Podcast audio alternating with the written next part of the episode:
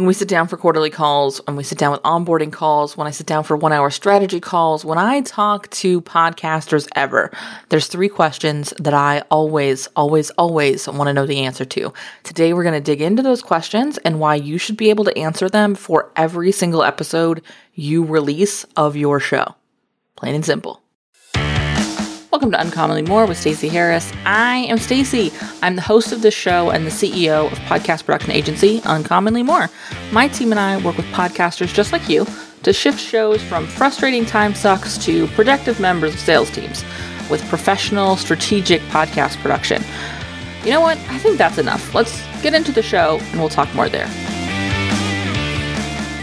As we get started today, I want to first remind you if podcast production is on your to do list for 2022, if working with us was on your wish list for 2022, although there is a lot of year left, there is not a lot of time left to make that happen this year. We will be onboarding our last two clients in October, which means they need to be signing their contracts in these two weeks so that we can get started in October. Uh, because in November, we'll go into Q1 planning with all of our clients. And then we take a couple weeks off in December. And so it's impossible to onboard anybody then. So the, the next time to start with us would be January. So if it was on your list for this year, let's have that conversation. Let's chat. We have two spots as of me recording this available to work with us in September. And again, two spots to start working with us in January. If you want to be talking about that happening, then we can do that too. If you have questions about this or you want to know more about what that process looks like, the two best things to do, check out the uncommonlymore.com slash podcast production page. That sort of breaks down everything visually for you. And listen to the podcast episode about what working with uncommonly more looks like. I will link to it in the show notes of this episode. But also, if you scroll back like literally maybe a month, I think it's that episode. I'm a professional. Um, so listen to that. It gives you a good idea of what the vibe of working with us is like. And of course, just reach out if you have questions. I'm happy to answer them. With that, let's dig into today's episode and, and talk about what these three questions are. These questions are something you should be able to answer for every podcast episode. If you cannot answer these questions in your mind for the episode, it's not ready yet. It's not the right episode. It makes no sense to be working towards that.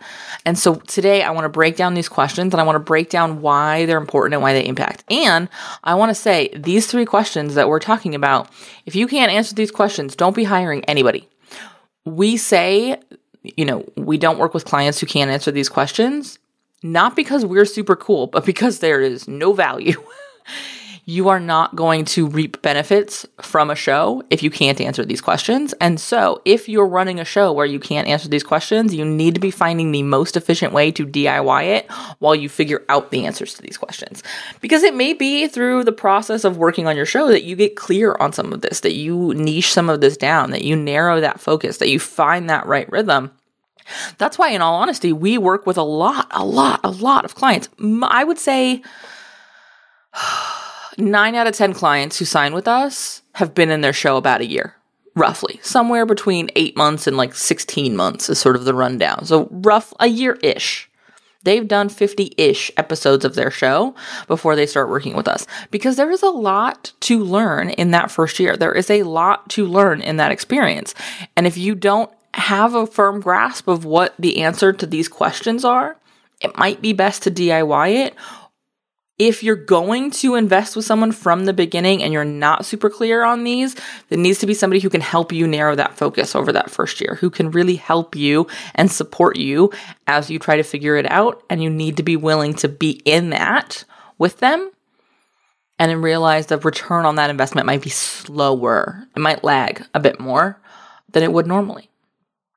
All right, let's dig into what these questions are because I kind of want to break them down into sort of the, the three parts of this episode. Now, the first question is generally the easiest, yet somehow often the most incorrectly answered. What are you selling? Not in the entirety of your business, not ever in your life, but with this podcast, Where do you want to drive traffic? What are you selling to the people listening to this podcast? Because we're going to be reverse engineering all of this. Answers to these questions will give us the answers to future questions. Like, how many episodes should I have? And what should the format be? And how long should they be? It comes from answering these questions. What are we selling them? We need to have different conversations. We need to prepare them differently. If they're buying a 12 month mastermind with a retreat and two calls a month, then we need to prepare them for a $27 sort of five video course. We need to establish a different layer of trust. We need to establish a different level of expectation. We need to establish a, a different set of, of prep and pre work the things we want them to know, the language we want them to have, the mindset and thought process we want them to have going into our work is going to be different if they're starting at the beginning with an entry level program or if they're signing up for a $40,000 mastermind opportunity. Right? So, what are you selling them? It's also going to be different if, like me, you're selling a service. Like me, you're selling a recurring retainer service. We have clients whose shows we've been producing three, four, five years. I have marketing clients that I've been working with nine years. So, the kind of relationship I'm building with long term clients starts from the first time they hear my voice on this show. I absolutely have clients now who we've worked with for, mm, in some cases, two and three years that their first introduction to me was hearing me on this show. This was the beginning of our relationship. And I know that as I craft these episodes. I know that as I plan what I'm going to talk here. I know that about every part of this podcast because it's built to start that relationship because that's what I'm selling is that long-term engagement with me and my brain. I'm building a relationship, you and I. I am as invested as you are. And that starts here. And so it's it changes how I structure my show. It's so important to know what you're selling. And initially this may be more than one thing. It could be I'm selling XYZ outcome and that manifests itself in these three sort of stacking offers, right? I've got a low ticket offer, I've got sort of a mid-range offer, and then I've got a, a high ticket offer that I sell on a really limited basis. Maybe that high ticket offer doesn't even sit public facing. Maybe it's a, a, a course and a group program that are public facing, and then you've got private invite only one on one work with you. I absolutely have contracts with clients for work that I do, that my team does, that exists not anywhere in the show or public feed. There's no sales page for it because we've built a relationship and I can fill a need that they have. And so we temporarily expand our contract or we take on an additional project or we we do what we need to do to support them in that because we have that established relationship. And so I'm not worrying about selling that stuff. I'm not worried about talking about that stuff on this show because it's an invite only. And maybe for you, that's one on one coaching work. Maybe for you, that is a high ticket mastermind. Maybe for you, that is done for you services.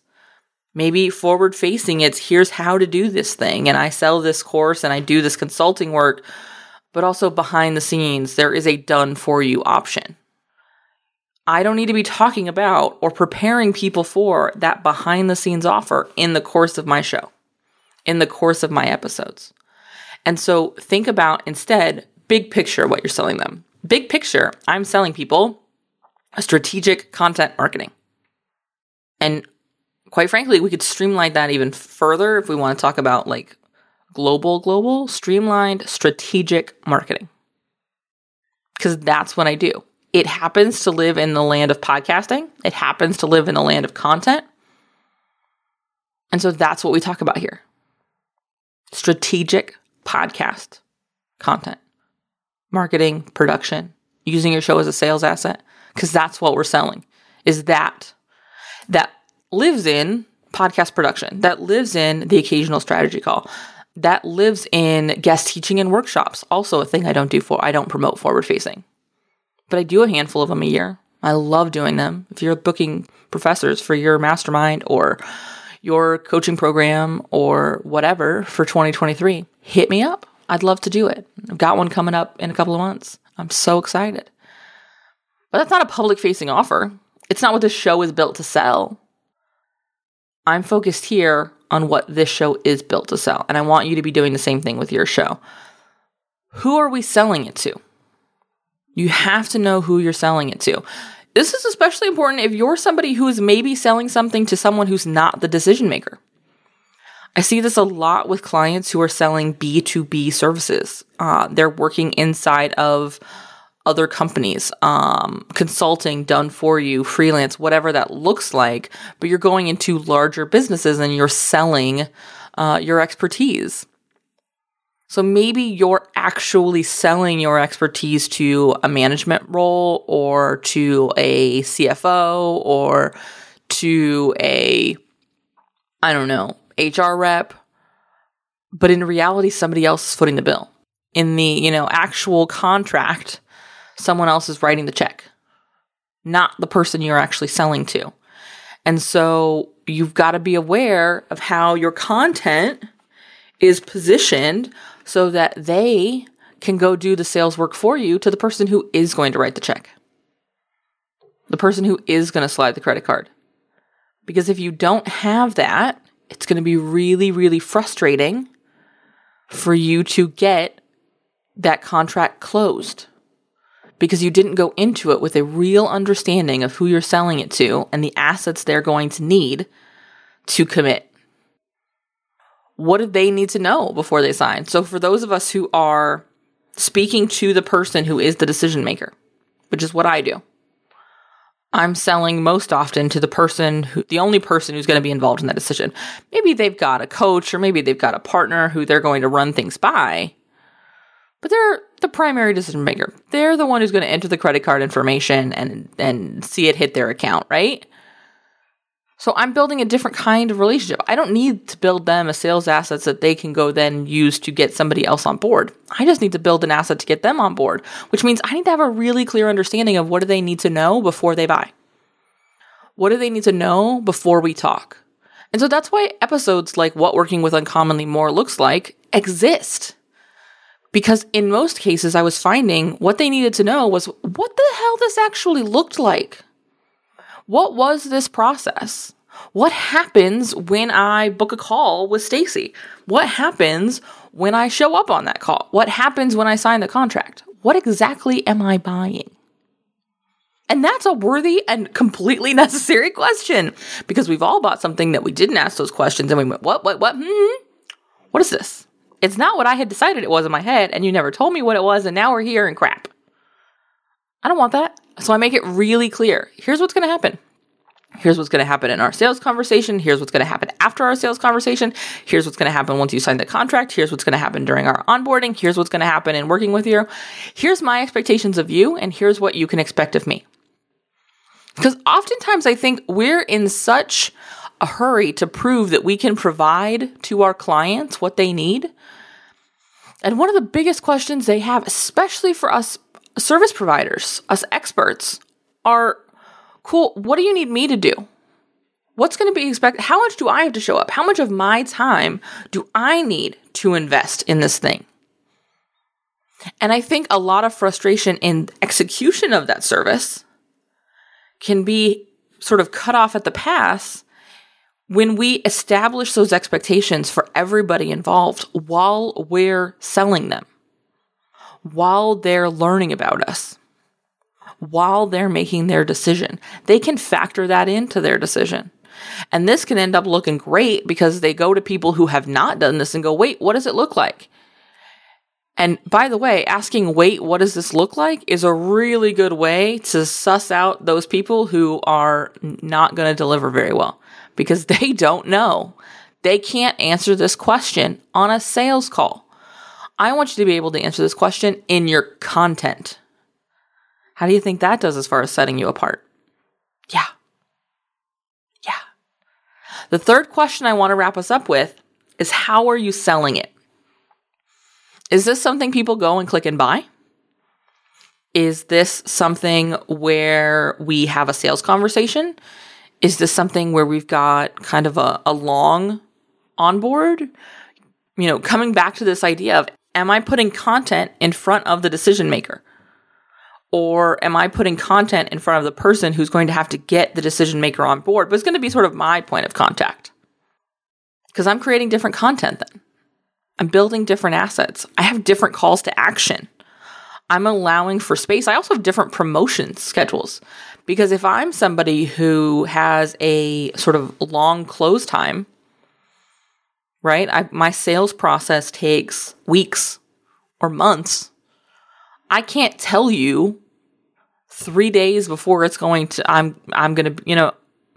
Great example is if I was in a position where it was consistently taking me two months to close a client that's what our sales process was, then guess what? It would be really hard for me here in September to tell you we're taking our last two clients of the year. I would have needed to do this in like July. But it's not. As long as you know it's the right time, our sales process can be a matter of days. Our invo our, our proposals are only valid for 10 days.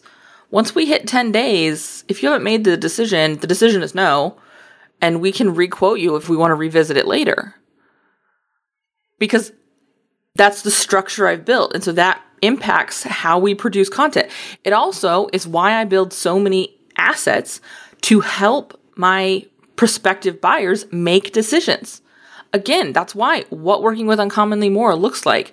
We have a you know process you know, what our process looks like episode that I'm actually revamping and we're going to re-release in November because we re-release, we updated our what working with us looks like. Now it's time to update our process because it has evolved. I've got episodes like this one. You need to be able to answer these questions. We have walking through these questions together so that you can come into our sales calls understanding what we're talking about, how we're having this conversation. I'm answering some of the questions that prospective buyers are going to have with my content so that we don't need two months of conversation and back and forth and education to get this done. I can send you a podcast episode, I can send you a playlist, and you can see this is what I need. This is what's going to be expected of me. This is what I can expect. This is what the process looks like. Oh, that feels good. Oh, I'm excited about this. Oh, yes, let's do it. And then we get on a sales call. It's a gut check. I send you a proposal. You sign it later that day. The next day, you take care of your invoice, and we're onboarding you inside of a week. And as long as you have episodes for us, we can have our first episode out in two weeks. So you can go from sales call to first episode released with us inside of I'd say 21 days for the sake of, you know, paperwork and whatnot. Inside of a month, you can go from no podcast production team or podcast production team that isn't serving your, your goals moving forward to us. And so I didn't need to start talking about this in July, but we're closing the door in October, October 1st, to these contracts because October will be the time we're actually doing that onboarding work. So we've got those first episodes coming out in October late October, early November, and you are onboarded before we hit sort of our crush and our rush. You're onboarded before we start doing our Q1 calls with clients. You can flow right into the system. So I had to make that decision because I have an understanding of how I sell, what that sales cycle looks like, what that onboarding, how I deliver. I have to have an understanding of that so that I can understand when I need to format what, when I need to place what sales, when I need to talk about what I'm going to talk about. In October, you're going to hear me talking about some other things. We're going to be talking about some sort of like podcast housekeeping stuff because I'm going to have an offer that I am promoting that's special and unique and only going to be available in October. We're going to test it in October. We're going to test three of them. I teased this a little bit last episode. If you want to be a part of that, the decision will be fast and we'll get you booked. I will sell and deliver these in October. I might deliver some of them in early December if I need to with payment plans. But I know where that's going to be, and so I know where I need to sell it. I was able to reverse engineer that because I knew how I was selling it. And so I want you to look at what are your answers to these questions? What are you selling? Who are you selling it to? How are you selling it to them? Because if you don't know the answers to those questions, it's time to pause your podcast, whether it be in the idea stage or in production. You've got to know the answers to these questions. And these are the these are the questions we ask our clients every quarter when we sit down and we build those 12 weeks of content. When we build that content calendar, when we look at what's happening next and we go, "Cool, how do we support those goals? Here's the episodes we need." What are the thing they're looking for? This is how we're building essentially a podcast funnel with our clients. So that the podcast can sit top of funnel and be effective as a way to move them through the decision making process and either buy or go find somewhere else to be so that they can get the solution they need. Cause I don't want my, I don't want people who are looking for my solution to be sitting here in I don't know land if they need to be somewhere else in a thing that's going to be a better fit for them. For example, if you're thinking about a podcast and these are the questions you're running into, I want you to go find a business coach, a really good one. I have names for you. Send me a DM. But you shouldn't be having these conversations and talking to a podcast producer. You should be talking to a business coach. Shout out to Tara Newman and the Bold Profit Academy. You know, she has a in in the Bold Profit Academy, she's got something called offer creation. It's going to help you be able to answer these questions. If you went through that process, you would know the answers to these questions. And then we could have a conversation. But I don't want you sitting here thinking I'm the solution if really there's a whole other solution you need to find first. Because it's going to mean I'm never valuable to you. If you can't answer these questions, I'm no good to you. And so I want you to find a place where you can be supported. On the flip side, if you can answer these questions, let's go. Let's do this. I'm excited. Let's roll because you're ready to take that next step. You're ready to put some real energy and focus behind this and see results. So, if that's you, head over to uncommonlymore.com slash podcast production. Let's have a conversation. Let's get you on the books for 2022 or let's get you started for January of 2023. Either way, I'll see you back here next week and what's possibly the most rushed outro I've ever done in my life. I'll see you next week. Bye. If you made it to this point of the show and you still happen to be listening, which statistically is unlikely, I want to say thank you for listening. Thanks for hanging out with me today, and I want to hear from you. So reach out on social or via email and let me know what actions you're going to take from today's episode because honestly, that's why we produce the show. That's why I record this show. That's why my team does all the work to release this show. Is so that we can help you. We can help make a difference in your show and consequently in your business. If you haven't left a review for the show, head over to ratethispod.com slash more. It's an easy way to show some love to the show and also help us reach more podcasters who are looking for the same kind of support you were looking for. If you have any suggestions or ideas or thoughts you would like me to address on the show, be sure to reach out. Again, like I say a lot, this is the start of the conversation, and I can't wait to hear what you have to say.